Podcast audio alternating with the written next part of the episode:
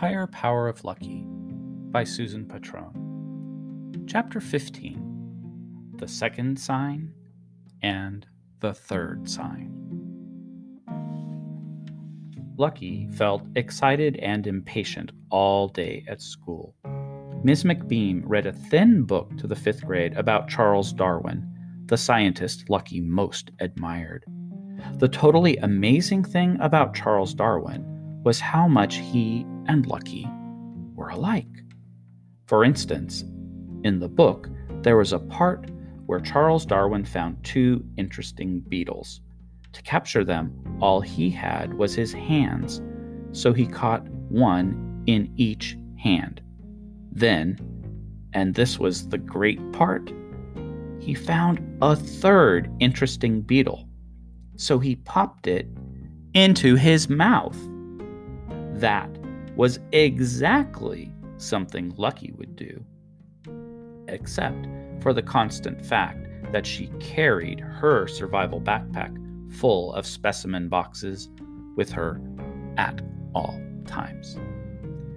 Then Ms. McBeam showed pictures of polar bears in the snow and explained that Charles Darwin figured out that animals survive by adapting to their environment polar bears are white, like the snow, so they will be harder to see and they can sneak up on their next meal, and also to make them harder to be spotted by other animals or people who hunt them. The same with insects who look like the plants they eat, except they're hiding from the birds that want to eat them, Ms. McBeam explained.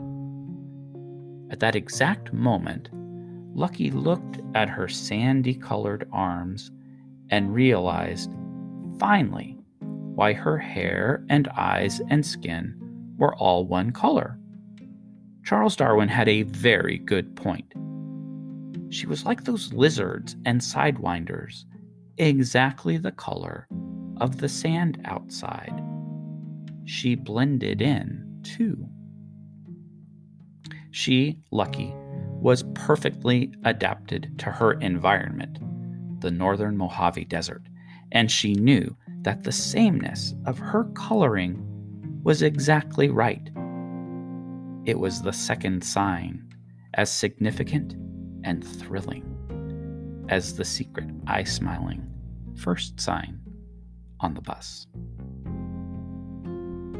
Just after lunch, when Lucky thought she could not bear to wait until 3:15 for the school bus to arrive for the ride home, the principal came to room 4.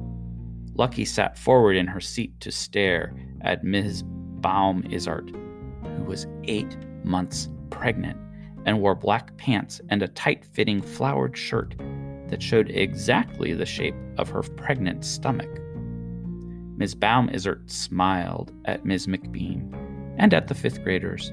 She put her two hands on her shirt, holding the sides of her stomach. Lucky noticed that there were slightly darker marks where Ms. Baumizert put her hands, like the dark stains on the sides of Miles' pants, where he wiped his hands.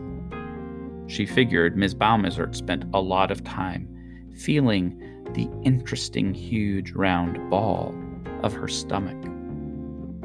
A part of Lucky wished the principal would suddenly start having the baby so they could all watch. Maybe Lucky could even help in some very important way, like if they needed mineral oil and only she had some at the last minute. Instead of going into labor, Ms. Baumizert said, There's a pretty big dust storm coming off the dry lake.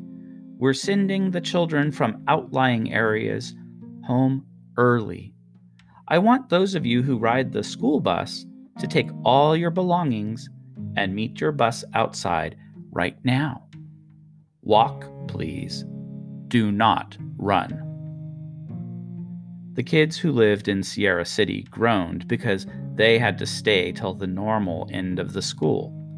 But for Lucky, this was the third sign that of all possible days to run away, today was the exact right one. 55 mile per hour winds in high desert areas. The tinny voice on the radio of the radio announcer was saying as Lucky climbed on the bus. Trailers and campers should avoid Highway 395 in the passes due to high winds.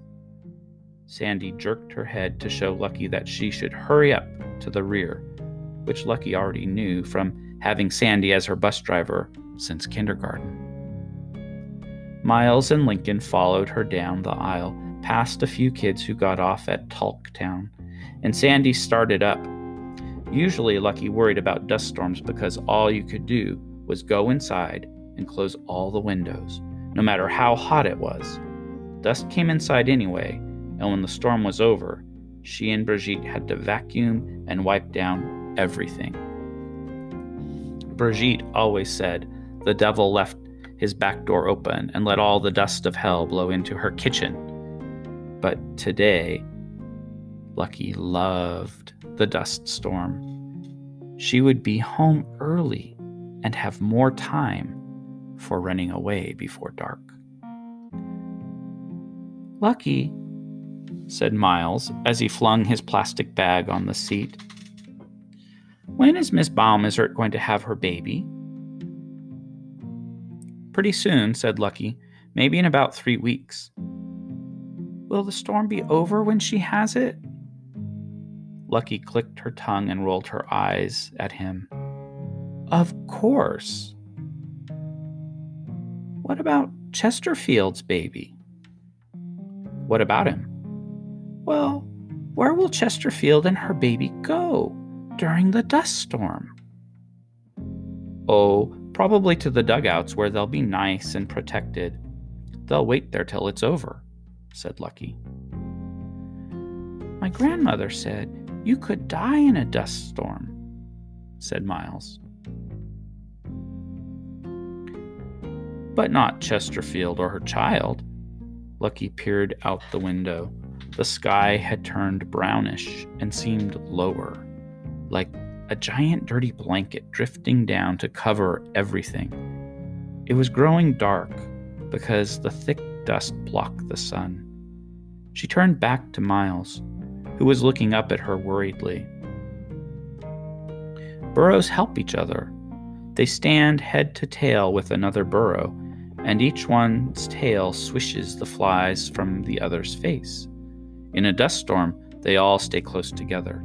Besides, they have long, thick eyelashes to protect their eyes. Chesterfield is totally adapted to her desert habitat. Do you want me to explain about habitats? No, said Miles, and opened Are You My Mother? He turned the pages slowly, reading it aloud from memory, his small, dirty index finger more or less following the words. Lincoln rolled his eyes at Lucky, which she considered part B of the first sign. She knew he meant that listening to Miles sound out, Are you my mother? again, after having heard him do it 8,000 times on the bus ride to school and back, was too boring to bear. He put his headphones on and got out a piece of rope. Even though she was tempted to tell Lincoln about her decision to run away, the valve that kept secrets locked up in Lucky's heart was clamped shut.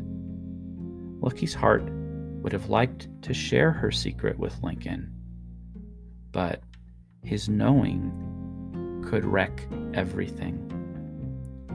So the heart valve stayed closed, and Lucky kept her dangerous secret to herself.